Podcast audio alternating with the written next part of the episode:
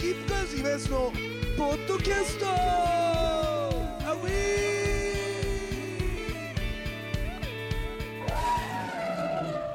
さあ、というわけでございまして、スキップカーズイベントのポッドキャスト、えー、でございますけどね、謎の男、幼いという男ということでね、幼いがもう3週目ですね。すいませんありがとうございますえーありがとうございます。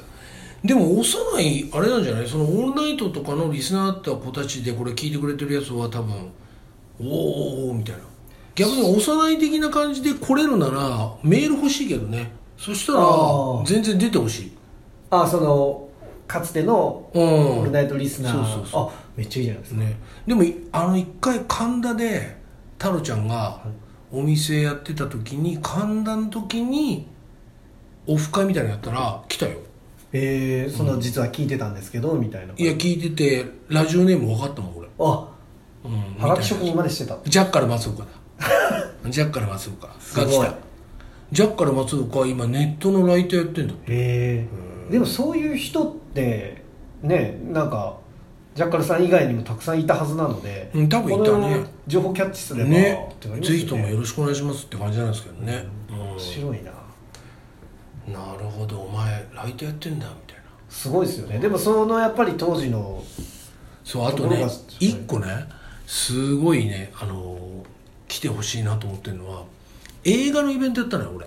はい。あのー節丸さんがデレ俺ディレクターが変わってるから、は近藤さん時代と節丸さん時代ではい。半年半年なの、はい。で近藤さん時代にやってんだけどその「今やつ映画だよ」みたいな。近藤さんが言うの今やつ映画だよ」っつって。喋り方ででやっ近藤さんが言うんだけど。当時もやってましたそうそうそう。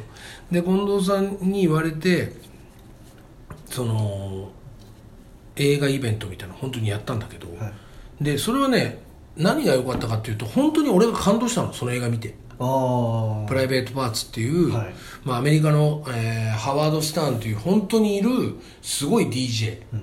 えー昼から下ネタとかだから日本で言えば大沢優里ですね。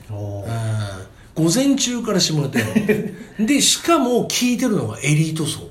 えー、それはそういう人たちが喜ぶような番組というか。いやもうもともとハワード・スターンがやりたかったことをやった。あでハワード・スターンがすごいのは要するに、えーアメリカの FM っていうのは要するにすげえ細分化されてんじゃん。あはい。だから、えーちっちゃいとこから始めて、うん。そこから人気が出てもう一回上がってもう一回上がって上がってっつって。で、えー WNBC ととかのもう一番ニューヨークの一番すげえとこに上り詰めるだけどそのニューヨークのすっげえでかいとこに上り詰めたら下ネタ言うとすげえ怒られるからスタジオのドアをになんつうのかな要するに、えー、ついたてっていうかもう要するに棒とかかまして、もう入れないようにする。ええすごい。っていうそれは面白おかしくやってるだけだと思うけど、はい。だからそういうタブーをどんどん破ってってそれで最終的に、えーハワード・スタン音楽祭みたいな。うんうんハワード・スタンが大好きな、えーロックバンドたちが集まりましたみたいなのをやるわけ。うんはいはい。したらもうそこで ACDC よ。あ来た来たみたいな。あアンガス・ヤング。うん、アンガーセン来たみたいな。すげえなおいみたいな。まあだからそのプライベートパーツって映画めちゃくちゃなんだけど、はい。だって学生時代から今まで全部本人がいるから もうそれ自体がもうコントじゃん、そうですね壮大なコントなの。そうですね。だからそれが面白いんだけど、はで俺これすげえな面白いなと思ったんだけどそのラジオの中継実際に自分がやってる中継みたいなのをその合間合間に入れるの映画の中に。したら例えばその、うん、いわゆるコールガール、コールガールの人たちが「ねえどこにいんのお客さん」みたいな。で裸でこう寒いとこで震えてるみたいな「ねえスター教えて」みたいな「あんたが来いって言ったんでしょ」みたいなっていうアピールをしてるのね。映画の中で。はでもそれ実際にラジオの中でも多分そういう遊びをしてるんだよね。いあ。うん。あなるほど。だからそれができるそう。だから見えないそのところでのその想像させるためにはどこまで本気でやるかみたいな。っうん。ていうところのハワード・スターンの凄さみたいな。で「オールナイトニッポン」やり始めてだからすげえ燃えたの。うん。俺そのハワード・スターン見た時に。なるほどなるほど。でなんでその面白い映画が、まあ、昼のね回とはいえ、はい。俺はもうぶっちゃけ申し訳なかったけどあの招待券みたいなのもらって行ったの、うん。日本放送からもらって、日本放送の映画好きの人はがなんか応援してくれたのよ、今安なんかあの頑張れと。で今安これ見ろと。あのアメリカのすげえ DJ の映画だからっつって、分かりましたっつって。でもうなくなっちゃったけどあのアミューズの映画館ねシネアミューズっていう、でそこ行って見に行ったら客がもう2人とか俺ともう1人ぐらいだったの。それでな俺ゲラゲラ笑ってたのそれ見て、なんでこんなの面白いのに客入んねえんだっつって。じゃあ何月何日の何,、えー何月何日に俺行くからって。言って、えーみんなそれで集まろうって言って、そしたらその日のチケット全部売れたっあていうことがあって、あはい。それでその後にその映画館のうんだから懐かしいと思ったけど渋谷のそれこそねあの東急文化村の裏ああにのところででみんなリスナーとか集まってくれてそれでへ「今日はどうもありがとうございました」みたいな挨拶してみたいな。それでちょっと回して撮ったりとかしたんだけど。えー。でもやっぱりなんかそういう僕らもリスナーとしたらちょっと話変わっちゃうかもしれないですけど今江さんと会えるとか、うん。そういう出張イベント的なことはすごいなんか楽しみメインブラックのみたいなのやってませんでしたっけ？メインブラックもなんかあったね。ありましたよね。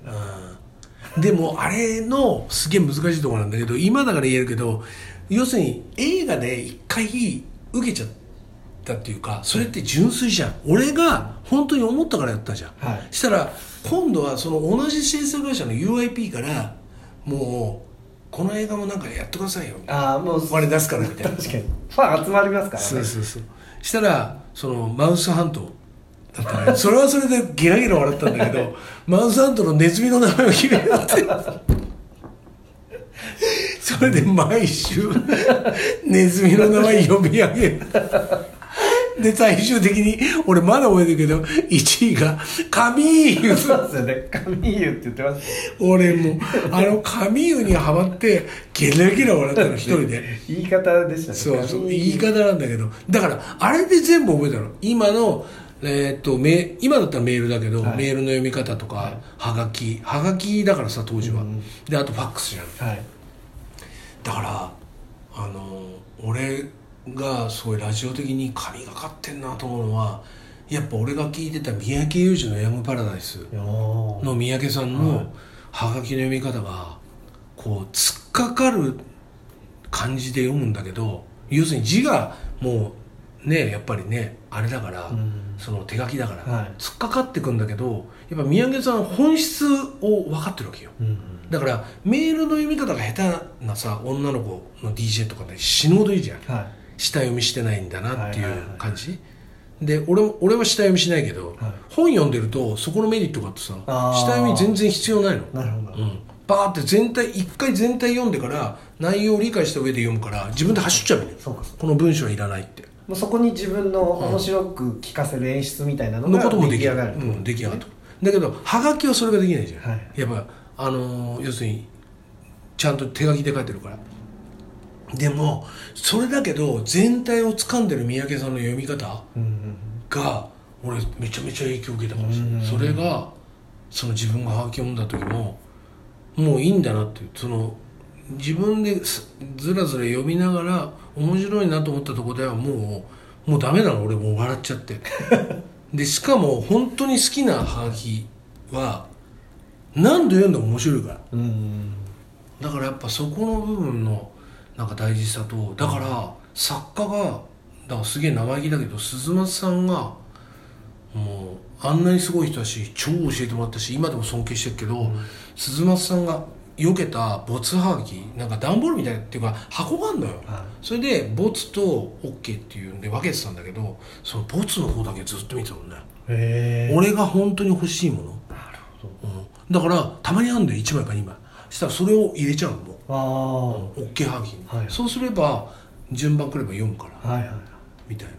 それはすげえやったの作為的に。へえそれだったら自分が膨らませるって分かるから、そうですよね、うん、だからラジオ DJ やってるやつでメール全部確認しないやつとかちょっと信じらんない。ああなるほどなるほど。確かにその辺の内側って全然リスナーには見えないから。見えないよね、それをそうですよね。めちゃくちゃそういう事前準備してやってる MC というかうん。パーソナリティもいればそうじゃない人もいる、で今なんかいい時代になったなと思うけど伊集院さんとかもさはい。すごいそのいろんな番組でさちゃんとさ裏側をさ喋ってくれんじゃん。うん、そうですよね。あちこちオードリーとかさ、だからやっぱさああそうなんだよねって。だからそうもう金言なのよ、うん。やっぱラジオやってる人からすると、うんうんうん。すごいなって、うん。そのネタバレいいんですかぐらいのただそれを本質としてちゃんと理解できるかできないかは別としても、はい。でもやっぱああいうふうにネタバレしてくれるっていうのはすげえなと思う。なんかそれで言うとその「オールナイトニッポン」って2時間の番組じゃないですか、うん。の中でまああのいろいろあるとは思いますけど、はいはい。最初の1時間ってやっぱりフリートークの中で、うん。まあ、1時間まではいかないかもしれないですけど今週何があったとか、はいはいはい。そこでのやっぱりフリートークとしてしっかりやるところそうだね。と、うん。で後半1時間でやっぱりネタとかコーナーのところでどういかに見せるかみたいな、はいはいはい。なんかそこってちょっとテクニックとかそういうのって違うのかなと、まあ、ち違うというかその今お話しいただいたのって結構後半の部分は、うん。ああそうやってできてんだって思ったんですけど、うんうん。フリートークって毎週どうやって仕込んでたというか。だ地獄だよねやっぱね。ああそうなんだ。だからやっぱみんなそのオードリーとかもそうだと思う。若林とかも言ってんじゃん。なんかテレビとかでも、はい。もうラジオのために生きてんじゃねえかって思うぐらい、うん。みたいな。でも俺なんかあれはすげえわかる。だって何にも起きないそうですよね。1週間なんて捉え方とか感じ方で持ってかれてくるんです仕事をうんそうしてるだけでだからやっぱ見方を変えるしかないんだよね。うん。多分あとはなんか面白いことあるかなっていうところに飛び込んでいくっていうか、だからすげえやったよねそういうのは。うん。だからやっぱ「タイタニック」が流行ってんだったら「タイタニック」見に行くとか。あだって絶対見ないからタイプ的に。あ タイタニックが、船沈むだけでしょとかって言っちゃう人だから俺は。はでもそれをじゃあどういうふうにイベントにしようかなっつって友達男5人で行ってみたいな。はい。でじゃんけんで負けたやつが男5人って言って買い買いに行こうぜとかそういうなんか何かしらの何かを作りに行くっていうのははいはい。やったかもしれない。そうん。だからそのキュリオのノブと仲良かった時にのんきラーメンの話ができたじゃん、あれも本当に遊んでなかったらできなかった。ああそこでノブがラーメン食いたいって言わなかったらできなかった。できなかった。とか。だからそれで言うと最終回のあの MC っていうかそのフリートークが、うん。あのマイクつけててうんこしてって。いうああそうそうそうそうそう。最終回これかみたいな、うん。あの動そう画めっちゃ面白かあったああでもフリートークでも本当に言われたんだもん。だって音声さんに「今さ大きいの出てよかったね」っ て言う？それ。だから素人も臭いっていうのはそういうことだよね。あその強みもあるじゃんしょっちゅう止められるし。そうですよね。もうだから飽きちゃったもんお台場で止められうるの、ん。もういいよもうみたいな。でも結局フリートークってその場で初めてそこで喋らないと作家さんとかディレクターさんもまあその場で生で笑えなかったりとかうん空気感ってなんかリハーサルって結構できないだろうなと違う違う違う「オールナイトニッポン」に関して言うとすごい厳しい育てられ方をしてるから俺。だから一回話すんだよ。あえそれは一回こういう状態で話すの？それはその1時からオンエアだとしたらそのうん前だからまずフリートークゾーンが1時間あるから、はい。い、くら伸びてもいいよこのフリートークゾーンはって言われるの、へえでまずじゃあ一番初めのオープニングピッピッピップーンで1時になりました、じゃあ今ですここの小ネタどうする、はい。うん、例えばじゃあ今日、えー母ちゃんが家に来てみたいな。で母ちゃんがちょっと俺が「オールナイト」で落ち込んでんのかななんて思って励ましてくれるつもりでみたいな「安行」っつって「こっち向きなさい」と「安行やるっきゃない」っつって右手を上げたって言って「なんのこっちゃ!」っていうことを「なんでやる気になんだよそれでよ!」さあそれでは参りましょう。スキップカーズいますの「オールナイトニッポン」っていうまずそれが小ネタはい。で1そっかそっね。はい。でオールナイトまででビタースイーツサンバかかった。はい。でまあさあということでね今日始まりましたけどね。いやーあれだねなんつって最近暑いよねっていうもう時節柄の説明をしてでじゃあ提供読んでで1曲いくのかなその時。でももうそれって間違えられないじゃないですか。つまりもう何万人何十万人が聞いてるかわからない、まあ、つまりもう事故は起こせないし、まあ事故はね。そうか。まあでもそうか。そう考えれば別にそんなに難しいことじゃないです。難しくない。それよりもそこで何を喋るかっていうことを考える方が難しい。うん。だからテンションがめちゃめちゃ下がってる時もあるわけよ。そうですよね、う日々 ラジオだけじゃないですか、うん。だからあと歌詞書けないとか。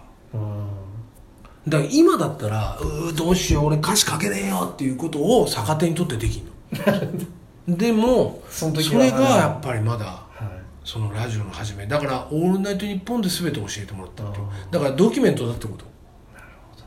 だからもっと言えばむ昔ポリープのこととかすげえ繊細に気にしてたけどそうじゃなくてポリープすを切るならポリープの話をすりゃよかったんだと思う、うんそこはあれなんですか？やっぱりミュージシャン的なところでま邪魔をする、ああと当時はポリープってそのあんまりいい印象じゃないのよね。ああそれはなんかね歌い方でで悪くてできちゃったとかそういうふうに捉える？いやそういうんじゃなくてそのかこれからの歌手生命大丈夫なのかとかっていう心配をなるほど。与えてしまうんじゃねえかみたいな。なるほど。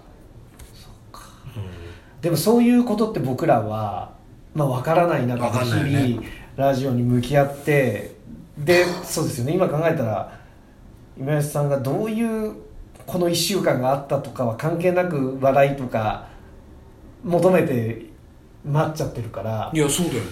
でもね違うの。それは本当に幼いが言ってることは正しくて俺もそうだったんだもん。だって俺だって嫌なことがあってだから「オールナイト」とかなんかラジオ聞いた時にせめてなんか一個笑えればって思うから、それを笑わせてもらって助かってるからやっぱその宿命っていうのはやっぱそこで分かるよね、うん。ああ俺はそういうふうに頑張んなきゃいけないんだなっていうふうには思った。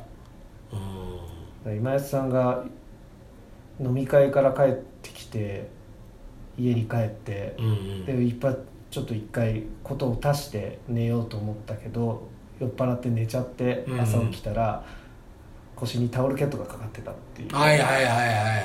あの話とかあれ中学校の時ね、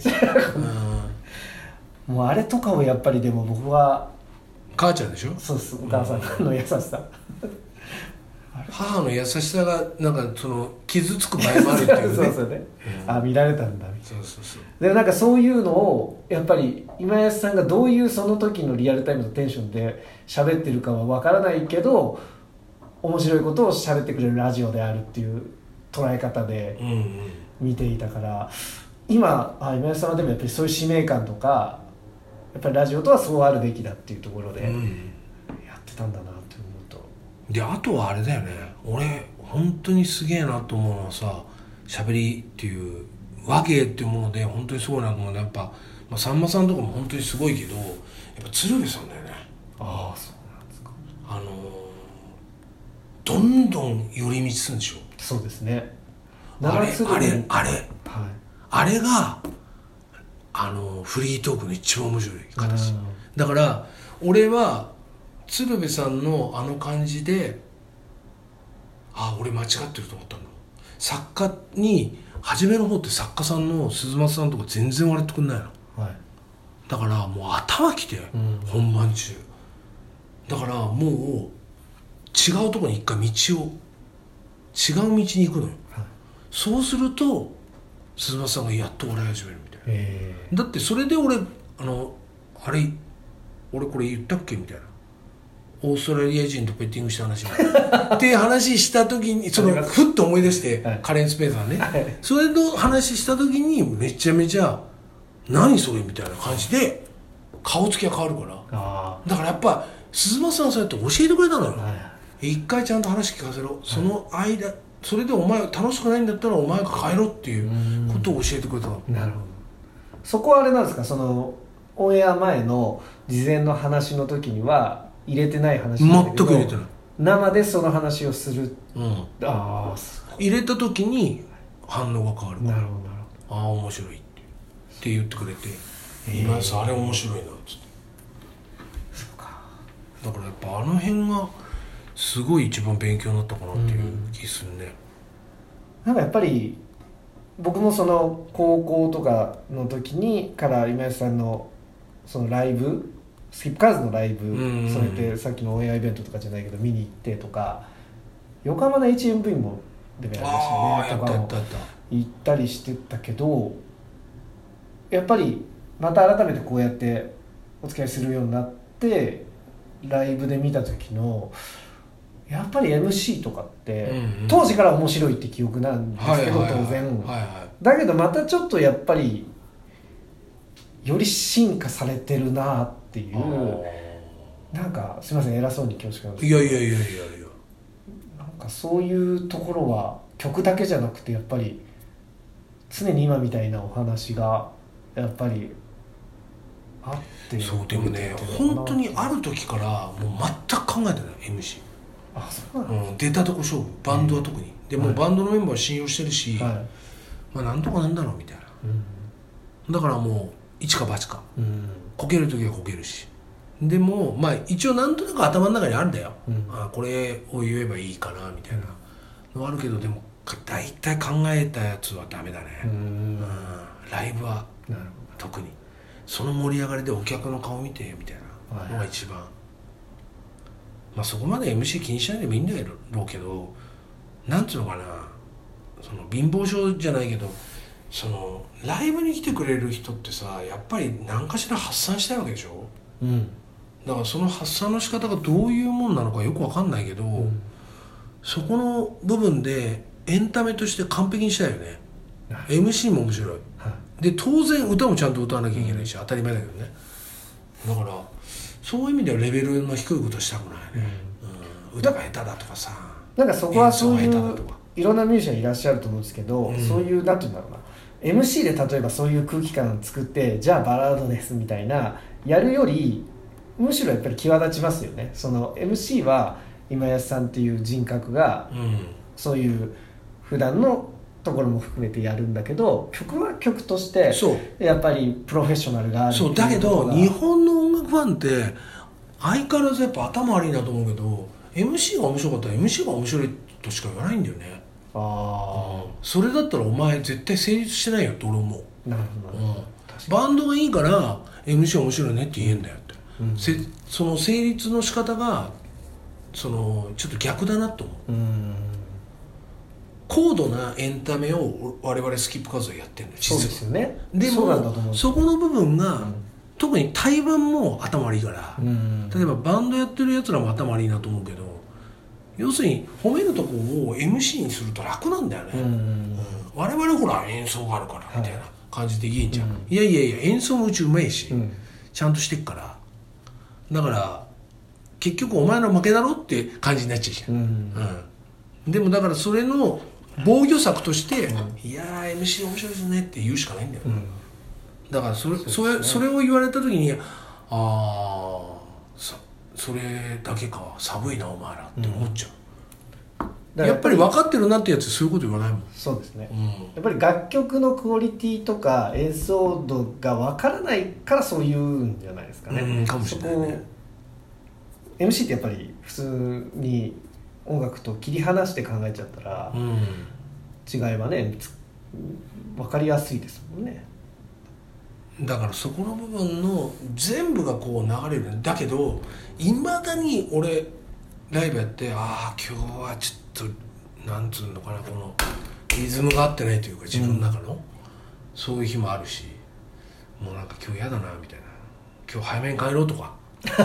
やっぱあるからね。自分の中で反省するっていう、んうんなんでこう噛み合わないのかなっていう時とか。だから生き物だから分かんねえんだよ、うん。だからそれが逆に面白いっていう。それは失敗する率は超減るよ。うん。やっぱりこんだけ爆発踏めば、はい。うん、でもやっぱりまだ分かんない、まだひゃ正解がきっちり出るってことはないな、っていう面白さだよねライブってね、うんさあというわけでございましてですね、えー、幼いだからついつい長く喋りすぎましたけどね。まあそんなわけでございまして、えースキップカーズ今津のポッドキャスト。また来週。さようなら